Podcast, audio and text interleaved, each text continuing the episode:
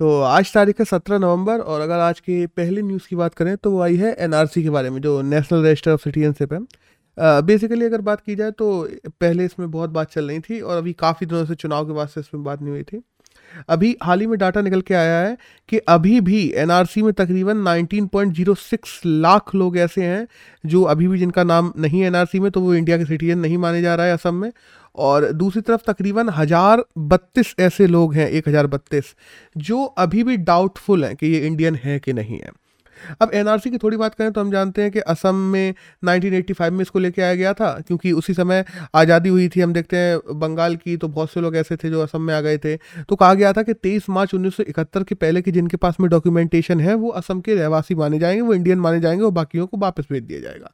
अब बात की जाए अगर पूरे इंडिया की तो इंडिया में ये डेट हमारे जो कॉन्स्टिट्यूशन है उसके हिसाब से 19 जुलाई 1949 है। और केवल एक असम के लिए इसमें अपवाद है कि उसमें तेईस मार्च उन्नीस सौ इकहत्तर के पहले के जो हैं, उन सबको इंडिया का मान लिया जाता है। अब अगर बात की जाए ना इसमें एक लेगेसी डाटा होता है।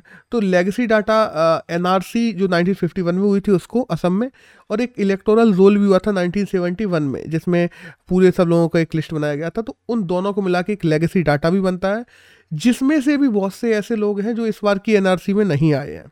तो इस पर भी बहुत ज़्यादा मुद्दे उठ रहे हैं। अब देखते हैं क्या होता है। और बाद में ये उन्नीस लाख लोग, क्योंकि देखो बांग्लादेश तो वापस नहीं लेगा। अब इंडिया भी इन लोगों का क्या करेगी, ये देखने वाली बात होगी। एक नेक्स्ट न्यूज़ है द्वारे राशन स्कीम को लेके।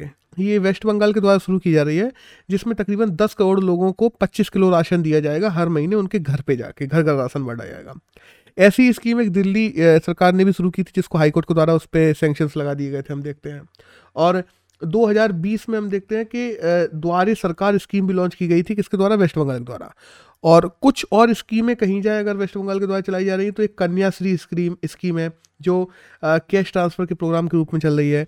वहीं एक रूपश्री स्कीम है, जो वन टाइम फाइनेंशियल हेल्प के लिए चलाई जा रही है, और एक आँख श्री स्कीम है, जो ट्राइबल ग्रुप को फाइनेंशियल हेल्प पहुँचाने के लिए चलाई जा रही है। वहीं पे खाद्य साथी स्कीम है, जिसके अंतर्गत 90 परसेंट लोग जो वेस्ट बंगाल में रहते हैं, उनको फ़ूड सिक्योरिटी उपलब्ध करवाने के लिए चलाई जा रही है। शिक्षा से स्कीम है जो एस सी के जो लोग हैं सेक्टर्स के, उनको फाइनेंशियल हेल्प या वन टाइम पेमेंट पहुँचाने के लिए भी चलाई जा रही है। तो ये और भी कई स्कीम जो वेलफेयर के लिए चलाई जा रही हैं वेस्ट बंगाल में। एक नेक्स्ट न्यूज़ है तो वो आई है पूर्वाचल एक्सप्रेस वे को। Purvanchal expressway by the way कहाँ कैसा है, उसके बारे में तो कल हमने बात कर ही ली थी। इसका इनाग्रेशन कल मोदी जी के द्वारा कर दिया गया है, और उसी समय फिर बहुत, अब वही है कि देखो चुनाव पास में आ रहे हैं तो ऐसी चीज़ें यूपी में अभी ज़्यादा होती दिखाई देंगी हम लोगों को, क्योंकि एक दो महीने बाद चुनाव है वहाँ पर और फिर वही है कि पूर्वाचल एक्सप्रेस के बाद में अब गंगा एक्सप्रेस की भी बात चल रही है, जो जल्दी ही इनाग्रेट किया जाएगा। अब देखते हैं एक नेक्स्ट न्यूज़ है जो आई है U N W T O को लेके United Nation World Tourism Organization को लेके।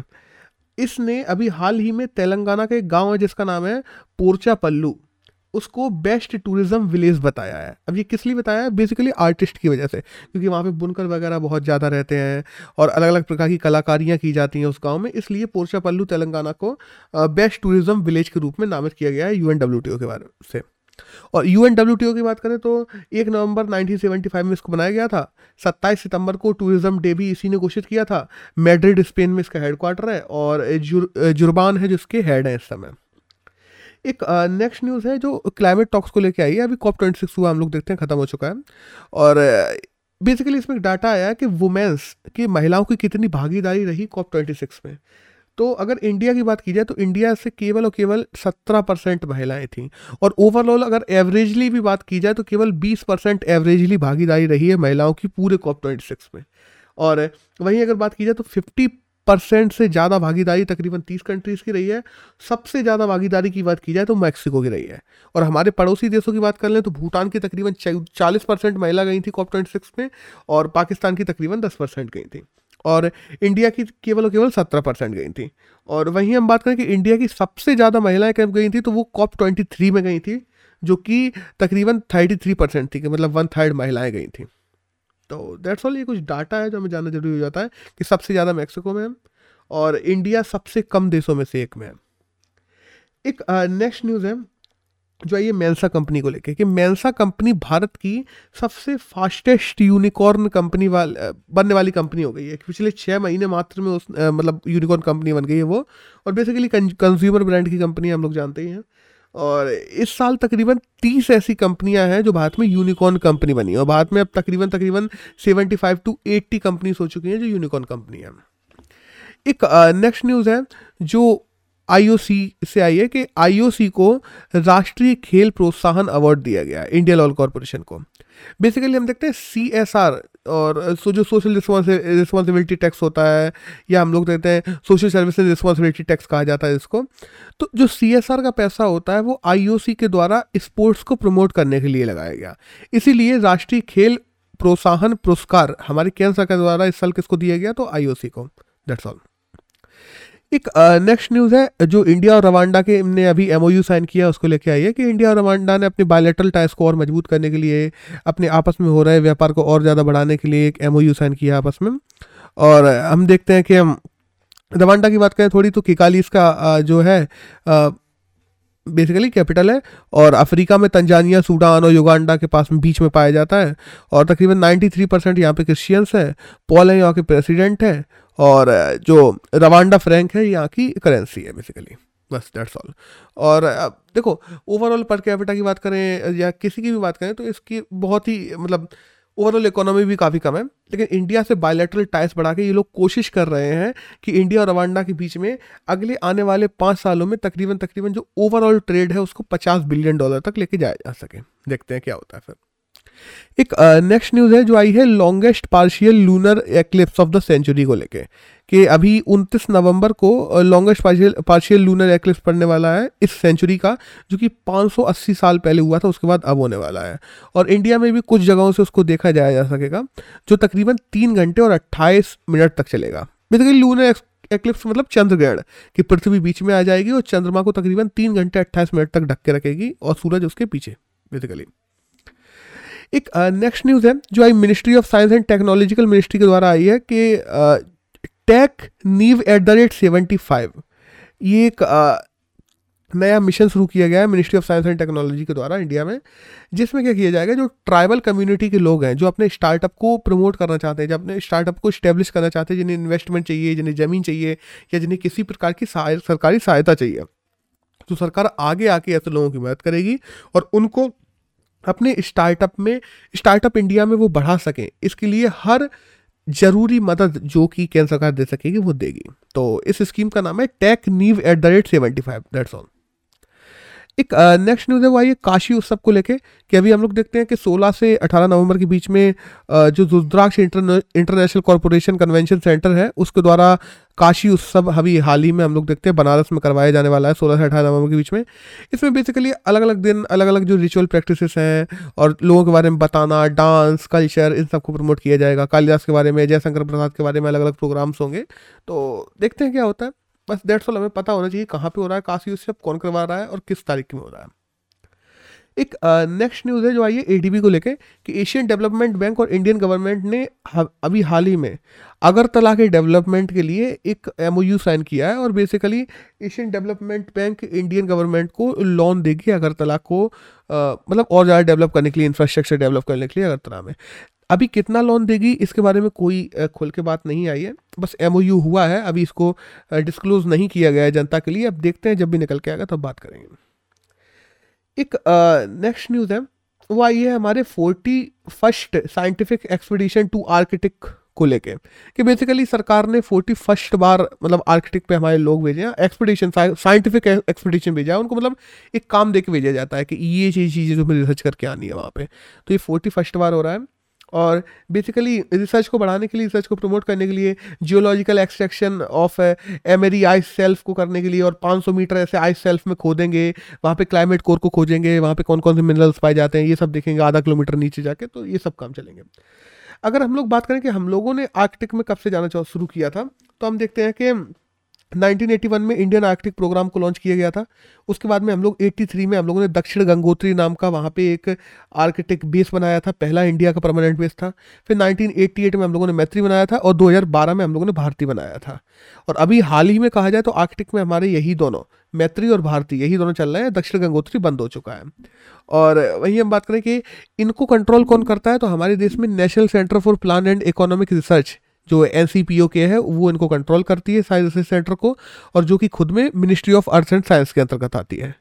और वहीं पे अगर हम आर्कटिक की बात इस, इसकी बात कर रहे हैं अंटार्कटिक की तो आर्कटिक में भी हमारे एक सेंटर है जिसका नाम है हिमाद्री, जो कि नॉर्थ में आर्कटिक आर्कटिक ऊपर है अंटार्कटिक नीचे है इस बात। एक नेक्स्ट न्यूज़ है जो आई है पीएलए को लेके, के पीपल लिबरेशन आर्मी है, जो बेसिकली हम देखते हैं कि मणिपुर को एक अलग बनाना चाहते हैं, जो चाहते हैं कि हाँ मणिपुर एक अलग ही बन जाए। तो बेसिकली उन लोगों के द्वारा अभी हाल ही में हमारे वहाँ पे आर्मी की जवान मार दिए गए पहला मिलिट्री फोर्सेस के काफ़ी लोग मार दिए गए। तो न्यूज़ में है तो मैं सोचा पढ़ लें। तो पी बेसिकली मणिपुर की एक उग्रवादी ग्रुप है, जो माओइस्ट ग्रुप एक तरीके से मान लो, उनकी मार्क्सिज्म विचारधारा है। और हम देखते हैं कि एन विश्वेश्वर है, जिन्होंने नाइनटीन में इसको बनाया था। और अभी भी देखो प्रॉब्लम पता क्या है? प्रॉब्लम है म्यांमार में जो अनरेस्ट चल रहा है वो। म्यांमार में जो म्यांमार में जो अनरेस्ट चल रहा है, ये कहीं पे लिखा नहीं है, लेकिन मुझे इतना तो देख के ही समझ में आ रहा है कि म्यांमार में जो अनरेस्ट चल रहा है ना, उन्हीं वजहों से हमारे जितने भी जो इधर जो माओइस्ट ग्रुप्स हैं या ऐसे भी जितने भी उग्रवादी ग्रुप हैं जो इंडिया के नॉर्थ ईस्ट में पाए जाते हैं, उन सब में ही अनरिस्ट बना हुआ है। इसलिए कहा जाता है कि हमारे जो बॉर्डर लगती है जिन देशों से, उनका भी शांत रहना उतना ही ज़रूरी होता है पीसफुल रहना ज़रूरी होता है। क्योंकि अगर उनमें ऐसी प्रॉब्लम्स आती हैं तो उनके परोक्ष अपरोक्ष प्रभाव हम लोगों को भी झेलने पड़ते हैं। एक नेक्स्ट यहाँ पे न्यूज़ खत्म होती है, एक नेक्स्ट एडिटोरियल है, जो कि पहला आया है अभी जो हम लोगों ने रशिया से एस फोर हंड्रेड डील की है। बेसिकली हम ये जानते हैं कि रशिया से हम लोग एस फोर हंड्रेड खरीद रहे हैं। S four hundred missile system है anti air defence missile system है, जो कि हम देखते हैं अस्सी साइमल्टेनियसली मिसाइल्स को एक साथ में ख़त्म कर सकता है, चार सौ किलोमीटर ऊपर तक मार कर सकता है, चार हज़ार आठ सौ मीटर पर सेकंड पर चल सकता है। ये सब बात हम लोग पहले भी कर चुके हैं। बेसिकली इसमें क्या है कि हम लोगों ने कल भी बात की थी कि यूएसए पे काटसा को लेके और ज़्यादा दबाव बन रहा है। काटसा जो कि add countering American adversary through sanction act जो है बेसिकली ये है कि जब भी तुम यूएसए के जो दुश्मन देश हैं या ऐसे दोस्त हैं जिन पे यूएसए ने सेंक्शंस लगा के रखे हैं, तुम उनसे कुछ खरीदते हो तो जिन रेमेडीज़ की ज़रूरत है उन्हें उन्हें अभी डॉलर की ज़रूरत है या और जो फॉरेन करेंसी से उनकी ज़रूरत है तो तुम उनसे जब कुछ भी खरीदते हो तो उन पर वो पहुँच जाता है और यूएसए ये नहीं चाहता। यूएसए चाहता है सेंक्शन मतलब सेंक्शन मेरे साथ के भी जो दोस्त देश हैं, वो सारे के सारे सेंक्शन लगाए। और यूएसए ने रशिया पे सेंक्शन लगा के रखे हैं, लेकिन इंडिया रशिया से एस फोर हंड्रेड की खरीदारी कर रहा है। क्योंकि हम देखते हैं कि हमारा रशिया काफ़ी पुराना मित्र रहा है। जब यूएसए खुद पाकिस्तान के साथ में खड़ा था, तब भी रशिया हमारे साथ दे रहा था। सॉरी और, आज की भी अगर हम लोग अगर बात करते हैं ना तो यूएसए ने हाल ही में कार्ड्स लगाया था। हम लोग देखते हैं लास्ट किस पे टर्की पे लगाया था। तो फिर टर्की भी उधर से भड़केगा कि अगर यही है ना कि यूएसए के फिर वो ऐसा हो जाएगा कि कार्डसा एक देश पे लगा रहा है, दूसरे देश पे नहीं लगा रहा है। तो टर्की के साथ में और ज़्यादा संबंध खराब होंगे और इंटरनेशनल पैलेस्टील पे हम लोग देखते हैं कि यूएसए की जो धाक है वो और कम हो जाएगी कि हाँ भाई, एक पे लगा देता है, एक पे नहीं लगा देता एक देश से ज़्यादा अच्छे बायोलेटरल संबंध है तो यूएस अपने हिसाब से चल रहा है फिर इसमें तो।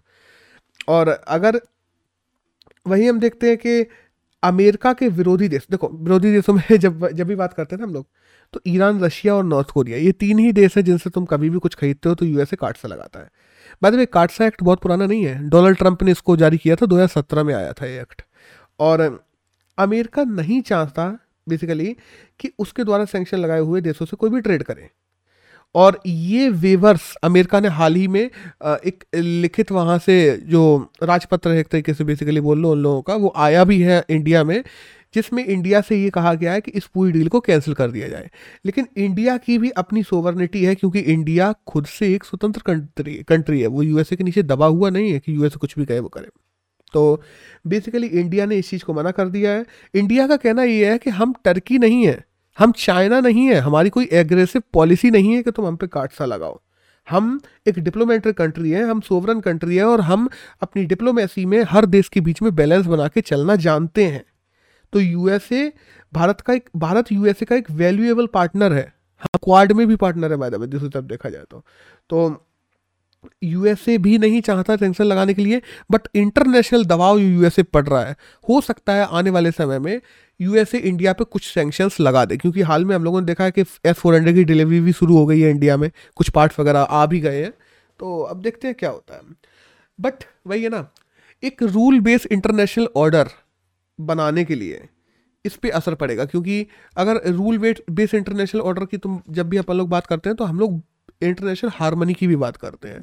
और इंटरनेशनल हारमोनी तभी बन सकती है जब ऐसी चीज़ें यूएसए के यूएसए जैसे देशों के द्वारा ना की जाए। वरना वही है ना कि देश अपने अपने ग्रुप्स में बढ़ जाएँगे। तो दैट्स ऑल इस एडिटोरियल में तो यही था।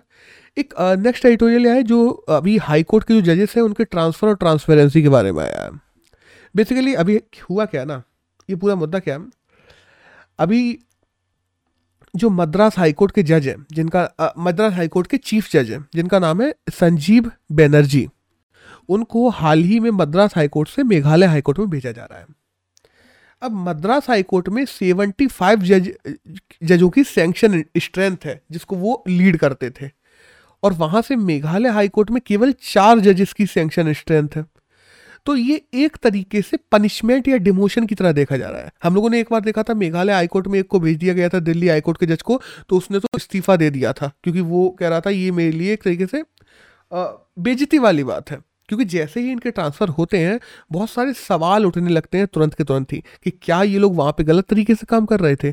क्या इन्होंने कुछ ऐसा किया था जो सरकार के खिलाफ था, जिस वजह से सरकार ने इनका ट्रांसफ़र करवा दिया? या जो जुडिशरी के खिलाफ था तो कोलेजियम ने इनका ट्रांसफ़र करवा दिया? या क्या ये इतनी बड़ी बेंच संभालने लायक नहीं है? क्या इनमें वो कैपेबिलिटीज़ नहीं है? और वही है ना तो इन्हीं सब बातें ये ना उठें। और क्योंकि देखो, संविधान में तुम चाहे मेघालय के हाईकोर्ट के चीफ जज हो चाहे तुम मद्रास के हाईकोर्ट के चीफ जज हो, दोनों को समान अधिकार मिले हुए हैं। भले ही जज तुम्हारे नीचे कम है, लेकिन दोनों को समान अधिकार मिले हुए हैं। तुम्हें भी उतनी ही इज़्ज़त, उतनी ही प्रिविलेज उतनी ही अलाउंसेस उतनी ही सैलरी है जितनी उनको है। सेम चीज़ है।